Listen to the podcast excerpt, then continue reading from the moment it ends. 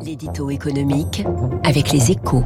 Avec la Banque cantonale de Genève-France, une banque au service des chefs d'entreprise qui valorisent leur patrimoine. Bonjour François Vidal. Bonjour François. Directeur délégué de la rédaction des Échos. En matière énergétique, les Français sont favorables au en même temps.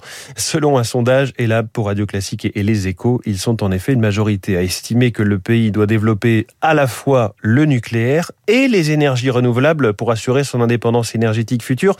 Bon, bah, c'est un jugement de, de Salomon et cela vous réjouit, François. Oui, parce que c'est la voie de la raison. Hein. On peut prendre le problème dans tous les sens. Si l'on ne construit pas des champs d'éoliennes, des fermes solaires et des centrales nucléaires dans les 10 à 15 ans qui viennent, la transition énergétique de la France, ou plutôt le passage au tout électrique, se fera nécessairement dans la douleur. Puisque nous serons soit contraints à la décroissance pour ramener notre consommation au niveau de notre production électrique, soit otages de producteurs d'énergie décarbonée ou faiblement émettrices de CO2, comme le gaz par exemple, ce qui n'est pas forcément mieux comme on peut le constater en ce Mmh. moment. Alors c'est pas gagné pour autant, euh, François. On sait bien que personne n'a envie d'avoir pour voisin euh, des panneaux solaires, des éoliennes ou même une centrale nucléaire. Ben, vous avez raison, mais il faut voir d'où l'on vient. Hein. Le fait qu'une majorité se dégage en faveur de cette cohabitation de l'atome et du renouvelable est déjà un gigantesque pas en avant.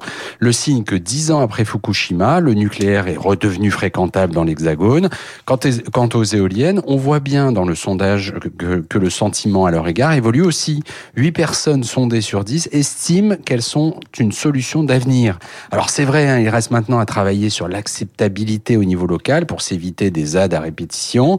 C'est pourquoi il est si important que cette question soit abordée et même tranchée à l'occasion de la présidentielle.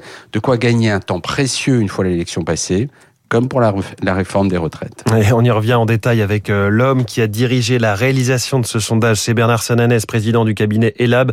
Avec nous, euh, invité de la matinale à 8h15 dans un peu plus d'une heure. Merci François Vidal. Et à la une de votre journal Les Échos ce matin, eh bien, ce sont les États-Unis. Les frontières rouvrent enfin.